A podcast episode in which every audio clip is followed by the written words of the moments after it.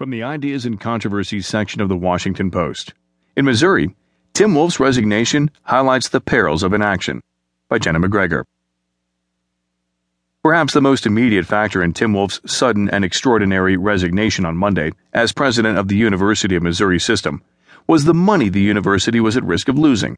The threat posed by the school's football players, who said, amid escalating racial tensions on campus, that they would not participate in football related activities until Wolfe was gone.